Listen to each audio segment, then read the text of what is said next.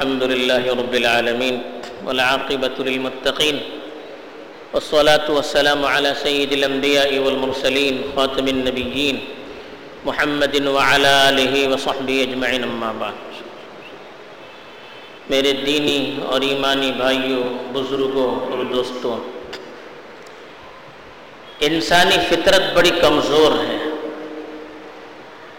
انسان تعمیری سوچتا کم ہے۔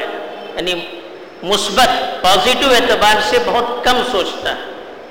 اکثر منفی سوچتا ہے نگیٹو سوچتا ہے، غلط سوچتا ہے، الٹا سوچتا ہے۔ تو اس کی وجہ سے انسانی زندگی پر اس کے برے اثرات مرتب ہوتے ہیں۔ یہی انسان کی منفی سوچ ہوتی ہے، غلط سوچ ہوتی ہے، جو انسان کو ہر طرف مایوس کرتی ہے۔ ہر میدان میں پیچھے کرواتی ہے۔ جہاں کوئی مصیبت آ گئی، جہاں کوئی اس کے ساتھ دھوکہ ہو گیا، کہیں کوئی بیماری آ گئی، کہیں کوئی نقصان ہو گیا، فوراً وہ مایوس ہوتا ہے اور غلط طریقے سے سوچنا شروع کرتا ہے۔ صحیح انداز سے نہیں سوچتا ہے۔ اسی کو قرآن مجید نے جگہ جگہ بیان بھی کیا ہے۔ ایک جگہ ارشاد فرمایا کہ انہو لیعوس کفور۔ انسان بڑا جلد مایوس ہونے والا ہے اور بہت زیادہ ناشکرہ جلدی مایوس بھی ہو جاتا ہے اور ذرا سی کوئی مصیبت یا پریشانی آ جاتی ہے، فوراً اللہ کی ناشکری پر، شکوے شکایت پر اتر آتا ہے۔ فاما اذا مبتلاه فقدر عليه رزقه۔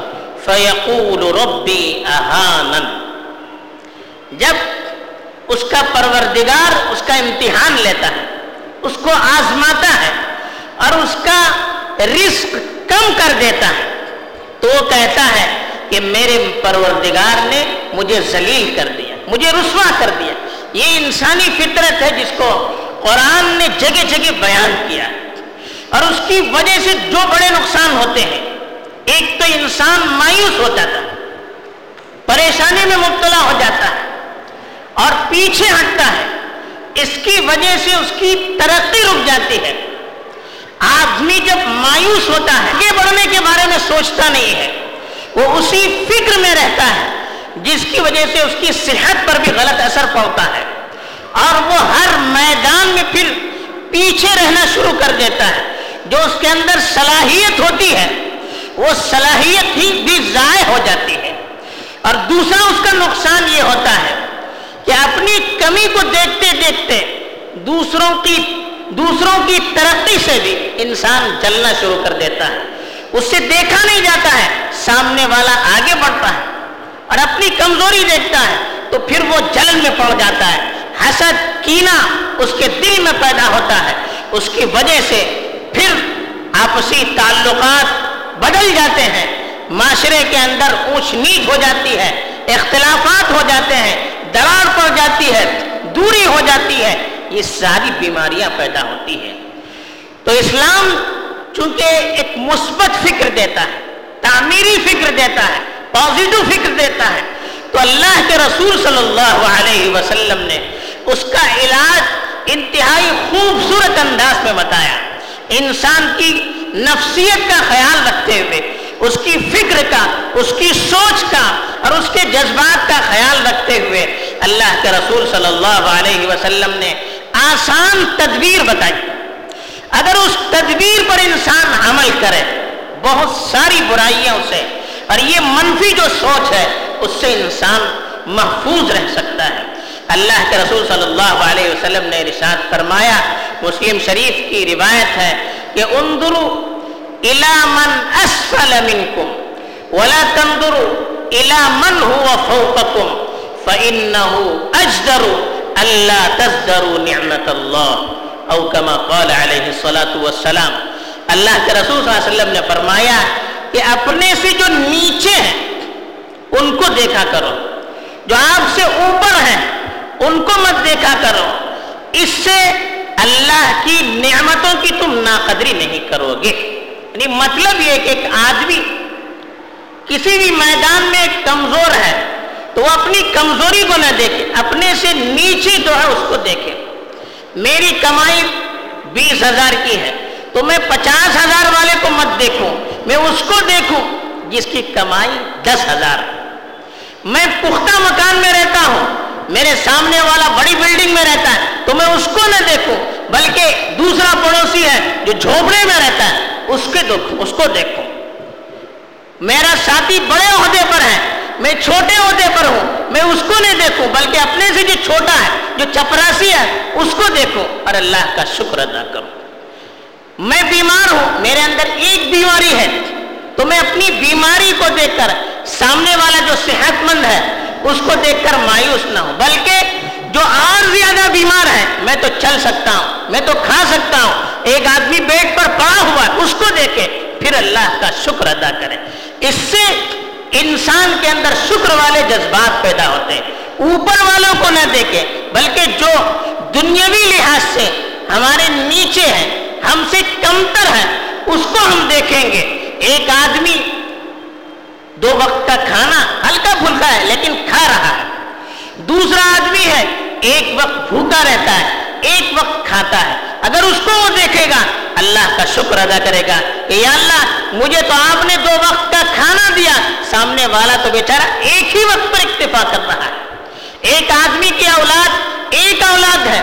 اس کو دس اولاد والے کو دیکھ کر مایوس ہونے کی ضرورت نہیں۔ جس کی کوئی بھی اولاد نہیں، اس کو دیکھیں کہ اس کو اللہ نے کوئی اولاد نہیں دی۔ اپنی اولاد پر شکر ادا کرے تو اسلام یہ تعمیری سوچ پیدا کرنا چاہتا ہے۔ اس سے بڑا فائدہ کیا ہوگا کہ انسان کے اندر شکر کا جذبہ پیدا ہوگا۔ اور جب انسان شکر کرتا ہے، اللہ کی نعمتوں کے اندر اضافہ ہوتا ہے۔ قرآن میں صاحب رشاد فرمایا، لئن شکر تم تم شکر کرو گے۔ ہم، میں تمہاری نعمتوں کے اندر اضافہ کروں گا۔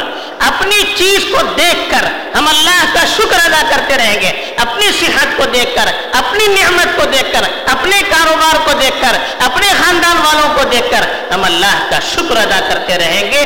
اللہ اس کے اندر اضافہ کرتا رہے گا۔ دوسری جو چیز اسلام نے بتائی، وہ ہے کہ ایک کمزوری اگر ہمارے اندر ہے، ایک کمی ہے، تو اس ایک کمی کو نہ دیکھیں، بلکہ جو سو خوبیاں ہیں، اس خوبی کو دیکھ ایک آدمی کے اندر، ایک آدمی کے پاس پیسے کی کمی ہے۔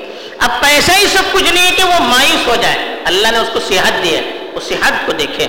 اللہ نے اس کو علم دیا اس علم کو دیکھے۔ اللہ نے اس کو اچھے رشتہ دار دیا ہے، اس رشتہ داری کو دیکھے۔ اللہ نے عزت اور اس کا احترام اور وقار دیا ہے، اس کو دیکھے۔